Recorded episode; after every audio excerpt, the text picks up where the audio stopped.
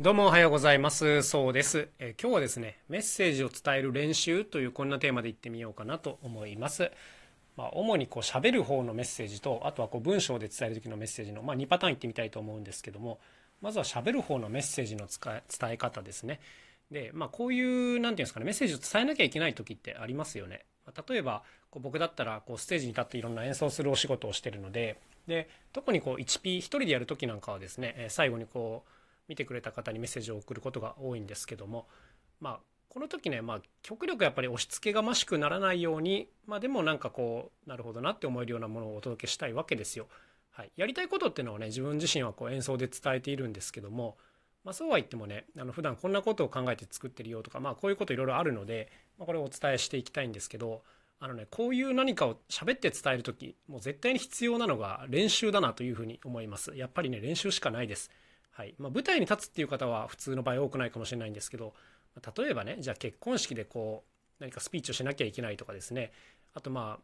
上司の方だったらね部下がいる前でこうなんか伝えなきゃいけないとか、まあ、あと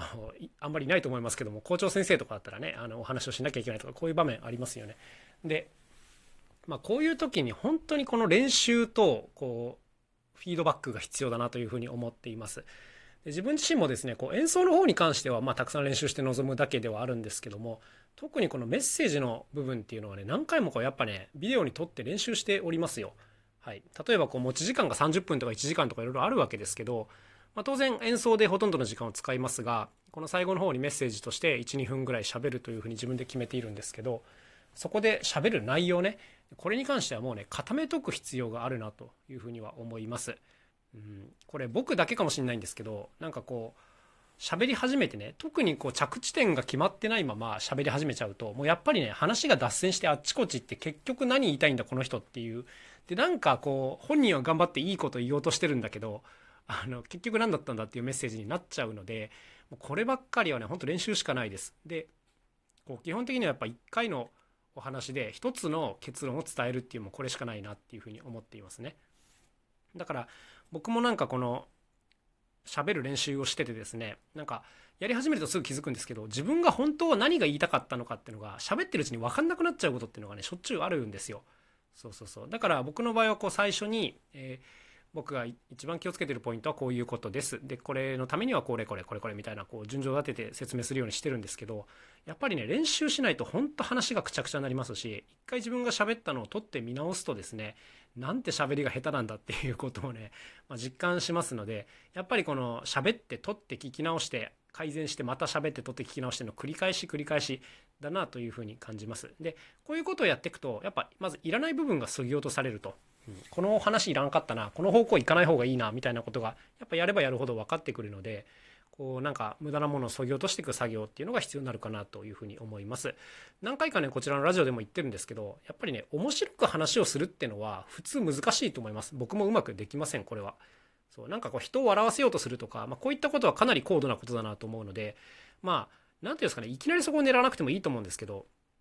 でもこの分かりやすく伝えられるかどうかはこれはもう練習次第なんで話が分かりにくい人っていうのは基本的にまあ練習不足というかね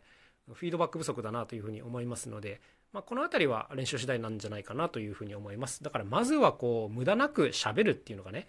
うん、大事なんじゃないかなというふうに思っています。で、まあ、喋る方についてはとにかくこう練習練習ではあるなと思うんですけどあの文章で伝えなきゃいけない時こっちも多いですよね。まあ、僕だったら例えばホームページを作ってたりしてでこの中にこうワンメッセージ入れたりするわけですけども、はい、あとはそうですね。一般的な場合だと、まあ、メールでもそうですよね。メッセージを伝えなきゃいけない時っていうのはよくありますしこう大勢の方向けにこうテキストでプレスリリースを出すとかね、まあ、こういったこともよくあるかなと思うんですけどもうこれもね答えは一緒練習なんですけど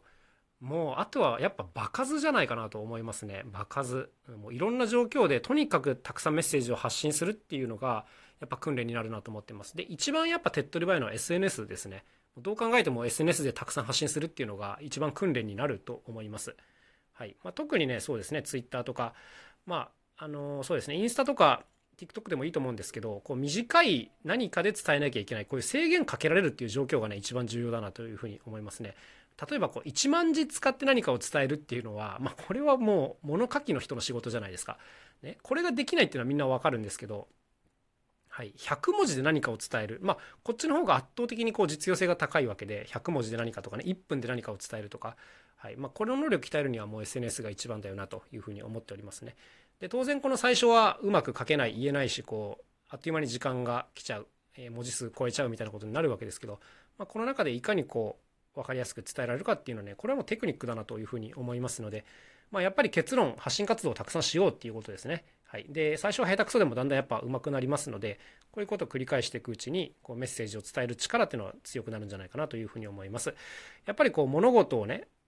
言う順番とかあとはこの物事の言い換ええーと、長くて難しい言葉やっぱ使わなくなりますよこういう制限の中では。できるだけ相手にも分かるシンプルな簡単な言葉で伝えようとする努力をしますから人間ね。はいまあ、こういう環境に身を置くっていうのが重要なんじゃないかなというふうに思います。はいまあ、何事もね練習だなというふうに思いますけどね。はい。というわけで今日はこの辺で終わりにしたいと思います。それではまた明日お会いしましょう。さようなら。そうでした。